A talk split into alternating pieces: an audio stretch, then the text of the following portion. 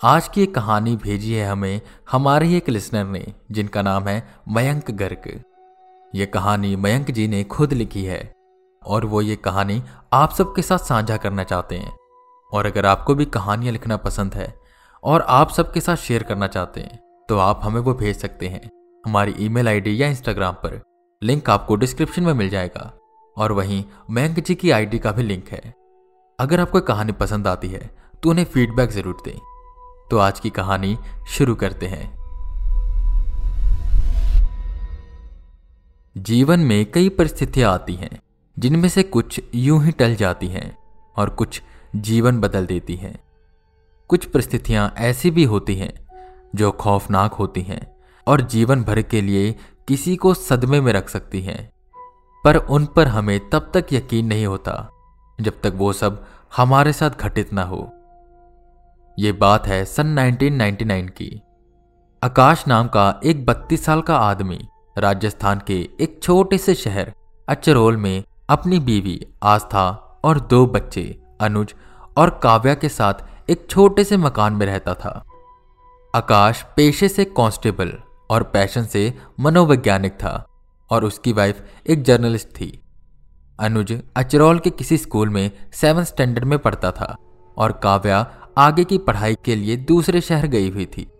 वैसे तो उनकी ज़िंदगी छोटी मोटी नोकझोंक के साथ अच्छे से चल रही थी, पर शायद नियति को यह मंजूर नहीं था। एक दिन आकाश की नाइट शिफ्ट लगी। काम करते करते उसे ख्याल ही नहीं आया कि कब रात के दो बज गए। इस वक्त वो उस थाने में अकेला काम कर रहा था। बाकी कांस्टेबल अलग अलग जगह पर ड्यूटी के लिए गए हुए थे। आकाश पुरानी फाइल्स चेक कर रहा था कि तभी एक फ़ोन की घंटी बची फ़ोन उठाया तो दूसरी तरफ़ से किसी लड़की की हड़बड़ाती आवाज़ आई। हेलो, कौन बोल रहा है? आकाश ने जवाब दिया। मैं थाने से कांस्टेबल आकाश बोल रहा हूँ। आप कौन बोल रहे हैं? जिस पर उस लड़की ने जवाब दिया। जी, मेरा नाम रैना है। मैं कॉलेज स्टूडेंट हूँ। कुछ दिन से मुझे लग रहा है कि कोई मुझे मारना चाहता है। ये सुन आकाश चौकन्ना हुआ और बोला, कौन आपको मारना चाहता है? और आपको कैसे पता ये सब? जिस पर रैना ने जवाब दिया, मुझे नहीं पता मुझे क्यों कोई मारना चाहता है। पर मैंने कहा ना कि वो मुझे मारना चाहता है। मुझे हर रोज दिखता है, मुझे बहुत डर लग रहा है। जिस पर आकाश उसे शांत कराते हुए कहता है अच्छा ठीक है, आप डरिए मत, मैं अभी वहाँ आता हूँ। आप ये बताइए, आप कहाँ पर हैं? जिस पर रैना ने कहा, मैं अभी दिल्ली जयपुर हाईवे पर हूँ। किसी काम से फंस गई थी और अब बस नहीं मिल रही। और यह अंधेरा भी काफ़ी है। रैना की आवाज़ से लग रहा था कि वो काफ़ी डरी हुई है। अच्छा ठीक है, मैं तुरंत आता हूँ। आकाश ने यह बोलकर फ़ोन रखा और तुरंत हाईवे के लिए रवाना हो गया। कुछ देर बाद वो हाईवे पर पहुँचा, पर वहाँ उसे कोई मिला नहीं। कोई है? हेलो? रैना? आकाश के इतनी आवाज़ देने पर भी कोई जवाब नहीं मिला। तब उसे लगा कि उसके साथ किसी ने मज़ाक किया है। तो उसे बहुत गुस्सा आया। पर खैर, अब वो कर भी क्या सकता था? वो वापस जाने के लिए अपनी गाड़ी पर बैठा और गाड़ी स्टार्ट की। जैसे ही वो कुछ दूरी पर पहुँचा कि उसकी गाड़ी अचानक से बंद हो गई, तब उसने गाड़ी से उतर कर देखा। तो उसे कुछ समझ नहीं आ रहा था कि आखिर इसमें क्या खराबी है। आकाश बहुत परेशान हो गया। वो ये सोचने लगा कि ये सब मेरे साथ ही क्यों होना था? इतनी रात को अब मैं किससे मदद मांगू? आकाश से सोचते हुए आसपास मदद के लिए किसी को ढूँढने लगा, कि तभी उसे थोड़ी ही दूर एक परछाई दिखी। उसने सोचा, शायद कोई और भी उसकी तरह यहाँ फंस चुका है, और किसी का इंतज़ार कर रहा है। आकाश ने यह सब नजरअंदाज किया, और जब काफ़ी देर तक उसे कोई मदद नहीं दिखी तो वह आसपास कहीं ठहरने के लिए जगह खोजने लगा, कि तभी उसे लगा। कि उसके बगल में कोई है। उसने मुड़कर देखा तो एक लड़की लाल जोड़े में खड़ी थी। मैं यहीं से थोड़ी दूर खड़ी थी। तो मैंने देखा कि गाड़ी होने के बाद भी आप यहीं रुके हैं। क्या आपकी गाड़ी खराब हो गई है? उस लड़की ने पूछा। गाड़ी पहले सही चल रही थी। पता नहीं क्या हुआ, अचानक ही बंद पड़ गई। आकाश ने जवाब दिया, जिस पर वो लड़की ने कहा, आप बुरा ना माने तो मैं एक बार देखूँ। आकाश हैरान हुआ। नहीं, छोड़िए, आप क्या देखेंगी? आप कोई मैकेनिक थोड़ी हैं। मैं देख लूँगा कुछ ना कुछ। जिस पर लड़की आग्रह करते हुए बोली, अरे, मैकेनिक नहीं हूँ तो क्या हुआ? थोड़ी बहुत गाड़ियों की जानकारी मुझे है। एक बार आप देखने तो दीजिए। आकाश ने यह सुन, बिना कुछ कहे लड़की को गाड़ी देखने दी। कुछ देर गाड़ी देखने के बाद उस लड़की ने आकाश को गाड़ी स्टार्ट करने के लिए कहा। आकाश ने गाड़ी स्टार्ट की तो वो हैरान रह गया। गाड़ी एक बार में ही स्टार्ट हो गई। ये आपने कैसे किया? मैं आधे घंटे से यहाँ ट्राई कर रहा हूँ, पर मुझे कुछ समझ नहीं आ रहा था। और आपने चुटकियों में सही कर दिया। आकाश ने कहा, जिस पर वो लड़की हँसते हुए बोली, मैंने कहा था ना, मैकेनिक नहीं तो क्या हुआ? थोड़ी बहुत गाड़ियों की जानकारी मुझे भी है। आकाश ने हाँ में सिर हिलाया और कहा, जी जी, अब क्योंकि गाड़ी सही हो गई है तो मैं आपको लिफ्ट दे देता हूँ। नहीं नहीं, कोई बात नहीं।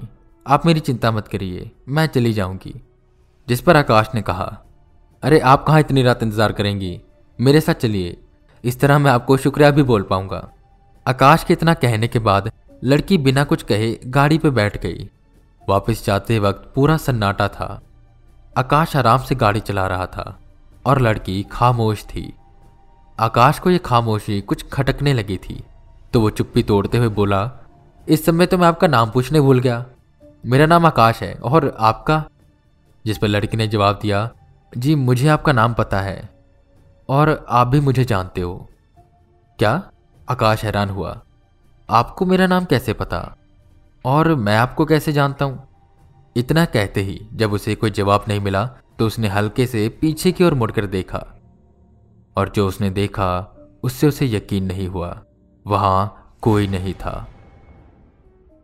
आकाश ने तुरंत गाड़ी रोकी और यहाँ वहाँ देखने लगा, पर वहाँ लड़की नहीं थी। ये कहाँ गई? अभी तो यही थी। जब थोड़ा ढूँढने के बाद भी उसे कोई नहीं दिखा तो वो सीधा अपने घर चला गया और घर आते ही वो सो गया। अगले दिन वो उठा तो उसका शरीर अभी भी दुख रहा था। जैसे उसने कहीं पूरी रात मजदूरी की हो, जैसे तैसे उठकर वो तैयार हुआ और जब वो खाना खा रहा था तो उसके घर वालों को उसकी तबीयत कुछ ठीक नहीं लग रही थी। तो उन्होंने कहा कि तू आज छुट्टी ले ले। पर आकाश ने उनकी बातों को नजरअंदाज किया और खाना खाकर सीधा काम के लिए निकल गया।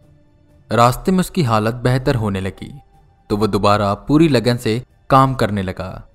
पर घर का माहौल ऐसा नहीं था। काव्या रनुज की छुट्टियाँ थी तो वो घर पे ही थे और उनकी वजह से आस्था को भी दफ्तर से छुट्टी लेनी पड़ी थी। तो वो घर पर रह के ही अपने जलंस पूरे कर रही थी।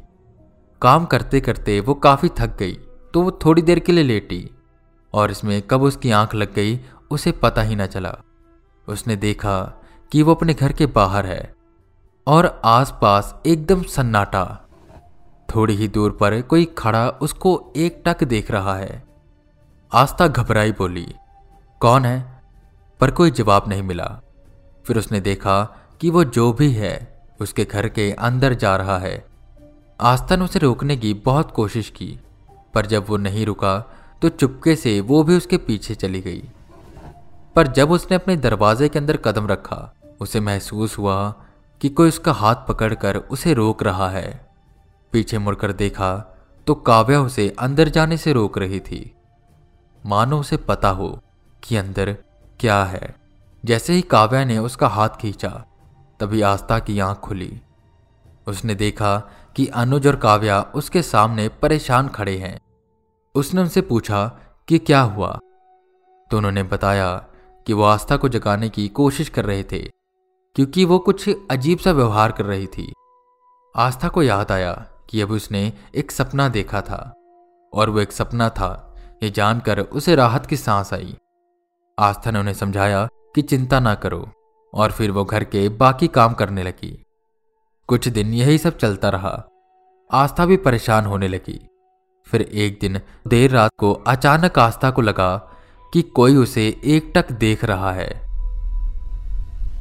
उठकर देखा तो कमरे के एक कोने में उसे वही परछाई दिखी, जो उसने उस दिन सपने में देखी थी। उसने आकाश को उठाने की कोशिश की और आकाश उठा।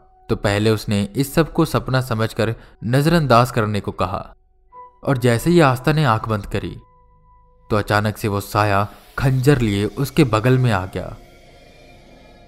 आस्था की ज़ोर से चीख निकली और वो झट से उठ गई। उसने देखा कि आकाश उसे आधे घंटे से उठाने की कोशिश कर रहा है, पर वो उठ नहीं रही थी। आस्था ने किसी तरह खुद को संभाला और आसपास देख चैन की सांस ली। कि तभी उसे उसी कोने में कुछ साय जैसा दिखा। आकाश, वो क्या है? आस्था ने आकाश को उंगली से उस तरफ़ इशारा करते हुए पूछा। आकाश ने उस तरफ़ देखा और कहा, क्या है वहाँ? कुछ भी तो नहीं? वहाँ उसे कुछ भी नहीं दिख रहा था। आस्था ने लाख कोशिश की आकाश को समझाने की कि वहाँ कोई है, पर वो मान नहीं रहा था। तभी उसने देखा कि वो साया कहीं जा रहा है। तो आस्था ने बिना कुछ सोचे उसका पीछा किया। पीछा करते करते वो कब उसी हाईवे पर पहुँच गई, उसे पता ही नहीं चला। तभी दूसरी तरफ़ आकाश, जो अभी भी थाने में था, उसे एक फ़ोन आया। उसने फ़ोन उठाया तो सामने से एक जानी पहचानी आवाज़ आई। हेलो आकाश, जिस पर आकाश ने जवाब दिया। जी, आप कौन? जी, मैं रहना मैंने पिछली बार आपको फ़ोन किया था ना वो मैं हाईवे से बोल रही थी। ये सुन, आकाश को गुस्सा आया। अच्छा तुम? तुमने ही किया था ना मेरे साथ वो मज़ाक? कहा कि मैं मुसीबत में हूँ और जब मैं वहाँ पहुँचा तो वहाँ कोई था ही नहीं। अब क्या चाहिए तुम्हें? जिस पर रहना घबराते हुए बोली, पिछली बार जब मैंने कॉल करा था मैं सच में मुसीबत में थी और मैंने आपका वेट भी किया। पर जब आप बहुत देर तक नहीं आए तो मुझे खुद ही मैनेज करना पड़ा। पर फिर वो मुझे दिख रहा है। क्या आप प्लीज़ आ सकते हैं? उसी हाईवे पर, जिस पर आकाश कुछ देर सोचने के बाद कहता है। अच्छा ठीक है। परेशान मत होइए, मैं आता हूँ। वो फिर एक बार उसी हाईवे पर पहुँचा। इस बार भी उसे रहना नहीं मिली। और जो उसने देखा, उससे उसके पैरों तले ज़मीन खिसक गई। वहाँ पहुँच के उसने देखा कि आस्था हाईवे के बीचों बीच खड़ी थी और एक ट्रक उससे टकराने ही वाला था। आस्था, जल्दी हटो वहाँ से। वो चिल्लाया, पर आस्था उसको अनसुना कर वहीं खड़ी रही और देखते ही देखते ट्रक उसके ऊपर से निकल गई। आकाश चिल्ला चिल्ला कर रोने लगा, पर जब ट्रक गुजरा तो आकाश ने देखा कि आस्था ज्यों की त्यों खड़ी है। ये देख आकाश का दिमाग घूम गया। इतना बड़ा ट्रक गुजरने के बाद भी आस्था को कैसे कुछ नहीं हुआ, पर उसने भगवान का शुक्रिया अदा किया और वो आस्था के पास गया। आस्था बेरंग सी वहीं खड़ी थी। जब आकाश ने उसका हाथ पकड़ने की कोशिश की तो उसका हाथ उसके हाथों से आर पार हो गया और आस्था तभी हवा में गायब हो गई। ये कैसे हुआ? आकाश हैरान हो गया। आस्था अचानक कहाँ गायब हो गई? उसे कुछ समझ नहीं आ रहा था। उसके दिमाग में तरह तरह के ख्याल आ रहे थे कि तभी उसे ऐसा लगा कि कोई उसे बुला रहा है। वो भी उसके पीछे से आकाश, तुम रो क्यों रहे हो? आस्था ने पूछा। आकाश ने जब यह सुना तो उसके रोंगटे खड़े हो गए। पीछे मुड़कर देखा तो आस्था ठीक उसके सामने खड़ी थी, उसी लाल जोड़े में। कौन हो तुम? तुम आस्था नहीं हो सकती। बताओ मेरी आस्था कहाँ है? आकाश बौखलाया हुआ बोला, जिस पर आस्था ने कहा, क्या हुआ आकाश? ये मैं ही तो हूँ, तुम्हारी आस्था? तुम मुझे नहीं पहचान रहे? नहीं तुम आस्था नहीं हो। सच सच बताओ कौन हो तुम? इतना कहते ही आकाश पीछे की ओर होने लगा और उसने हनुमान चालसा का जाप शुरू कर दिया। हनुमान चालसा सुनते ही आस्था का व्यवहार अजीब सा हो गया। वो मानो पागल हो रही थी। बार बार कह रही थी, बंद करो, इसे बंद करो। जिस पर आकाश ने कहा, एक शर्त पर, अगर तुम बताओगी कि तुम कौन हो। जिस पर वो बोली अच्छा ठीक है, मैं बताऊँगी, पर इसे बंद करो। आकाश ने जब हनुमान चालीसा बंद की तो उसने देखा कि अब उसके सामने आस्था नहीं, बल्कि वही लड़की खड़ी थी, जो उसे उस दिन मिली थी, जब रैना ने उसे पहली बार कॉल किया था। आकाश ने कहा, अब बताओ कौन हो तुम? और मेरे और मेरे परिवार के पीछे क्यों पड़ी हो? वो लड़की हैरान होते हुए बोली, क्या? तुम मुझे भूल गए? मैं रैना बहुत सालों पहले तुमने मुझसे वादा किया था कि तुम मेरे साथ रहोगे, पर फिर तुमने मुझे धोखा दिया और मुझे इसी हाईवे पर अकेला छोड़ दिया। दरअसल आस्था से पहले आकाश रैना के साथ रिलेशनशिप में था और दोनों एक दूसरे से बहुत प्यार करते थे। उन्होंने साथ में जीने मरने की कस्में भी खाई थी, पर आकाश के परिवार को यह रिश्ता मंजूर नहीं था। उन्हें लगा कि रैना का चरित्र और उसके घर वाले सही नहीं है। आकाश के घर वालों ने उससे कहा कि वो रैना को छोड़ दे। आकाश परिवार के इतना कहने के बाद ना चाहते हुए भी रैना के पास आखिरी बार गया और उसे समझाने लगा कि वो अब साथ नहीं रह सकते। रैना को यह मंजूर नहीं था। उसने आकाश से कहा कि अगर हम साथ जी नहीं सकते तो साथ मर तो सकते हैं। इतना कहते ही वो हाईवे के बीचों बीच आकाश के साथ आई। पर आकाश परिवार को दुखी नहीं करना चाहता था। तो वो ट्रक आने से पहले ही पीछे की ओर हो गया। पर रैना वहीं खड़ी रही और वो ट्रक उसके ऊपर से गुजर गई। और इसके कुछ महीनों बाद आकाश की शादी आस्था से हो गई। जिस रैना का आकाश को फ़ोन आया था, ये वही रैना थी। और वह आकाश से बेवफाई का बदला लेना चाहती थी। आकाश ने जब रैना का असली रूप देखा तो उसका भयानक चेहरा देख वहीं गिर गया। रैना के पूरे शरीर से खून बह रहा था। उसके हाथ आकाश के खून से रगने के लिए तड़प रहे थे। क्या हुआ आकाश? डर क्यों रहे हो? तुमने तो मेरे साथ जीने मरने की कस्में खाई थी ना? मुझे लगा तुम मेरा साथ कभी नहीं छोड़ोगे। पर जब साबित करने की बारी आई तो तुम पीछे हट गए और और मुझे छोड़ दिया। रैना उसकी ओर बढ़ते हुए बोली, प्लीज़ प्लीज़ मुझे माफ़ कर दो। मैं परिवार को दुखी नहीं करना चाहता था, इसलिए तुम्हारा साथ नहीं दे पाया। प्लीज़ मुझे और मेरे परिवार को परेशान मत करो। आकाश ने घबराते हुए कहा, जिस पर रैना बोली, जाने दू? ठीक है आकाश। तुम कहते हो तो मैं तुम्हें जाने देती हूँ। इतना बोलते ही रैना गायब हो गई और आकाश को थोड़ी ही दूरी पर आस्था बेहोश मिली। आस्था, उठो उठो। आकाश ने आस्था को उठाया। आकाश, क्या हुआ? हम यहाँ क्या कर रहे हैं? और तुम रो क्यों रहे हो? आस्था ने अधमरे हालत में कहा, चिंता मत करो आस्था, अब सब ठीक हो गया है। मैं भी थाने से आया हूँ और तुम मुझे यहाँ बेहोश मिली। चलो घर चलते हैं। जब आकाश ने यह कहा तो उसे लगा कि वो दोबारा सपने में थी। जैसे ही वो घर पहुँची तो आस्था अनुज को देखने के लिए दौड़ी। पर जब अनुज वहाँ नहीं मिला तो वो दोबारा घबरा गई और पूरा घर छानने लगी। पर अनुज उसे कहीं मिल नहीं रहा था।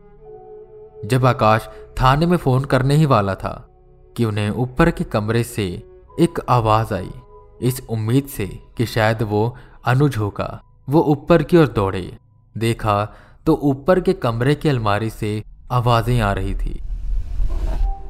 आस्था ने जब अलमारी खोली तो अनुज ने झपट्टा मारा। आकाश जब आस्था को बचाने गया तो अनुज ने कहा, आगे मत आना आकाश, वरना तुम अपनी पत्नी और दोनों बच्चों को खो दोगे। अनुज की बदली आवाज़ सुन आकाश समझ गया कि ये रहना है। तुम ऐसा क्यों कर रही हो? मैंने कहा था ना, मुझसे गलती हो गई, माफ़ कर दो मुझे। आकाश ने घबराते हुए कहा, जिस पर वो बोली, ऐसे कैसे माफ़ कर दूँ? जिस तरह मैं तड़पी हूँ मैं चाहती हूँ कि तुम भी वैसे तड़पो। आकाश गिड़गिड़ाते हुए बोला, प्लीज़ मेरे परिवार को छोड़ दो। तुम्हें जो सजा देनी है मुझे दे दो। मुझे सब कबूल है। मैं हर चीज़ के लिए तैयार हूँ। जिस पर रैना बोली, अगर तुम सच में अपने परिवार को बचाना चाहते हो तो तुम्हें मुझे स्वीकार करना होगा और वो वादे निभाने होंगे जो तुमने मुझसे किए थे। बोलो, क्या तुम तैयार हो? जिस पर आकाश हैरान होते हुए कहता है पर मैं तुम्हें कैसे स्वीकारूं? मैं इंसान हूँ और तुम आत्मा, ऐसे मुमकिन ही नहीं है। आकाश ने कहा, जिस पर रहना बोली, सोच लो आकाश, या तो मुझे स्वीकार करो, या अपने परिवार को खत्म होते हुए देखो। थोड़ी देर सोचने के बाद, जब आकाश को कोई रास्ता ना दिखा तो उसने रैना की शर्त को मान लिया, और तभी रैना अनुज के शरीर से निकलकर आस्था के शरीर में चली गई। आज भी आकाश लीगली दो बीवियों के साथ रहता है, क्योंकि रूह के लिए कोई कानून नहीं बनाया गया। आई होप मयंक जी के द्वारा लिखी कहानी आप सबको पसंद आई होगी। कैसी लगी, बताइएगा ज़रूर। मैं वीके रावत फिर मिलूँगा आपको एक नई कहानी के साथ। तब तक के लिए बने रहे हमारे साथ और सुनते रहें हॉरर टेप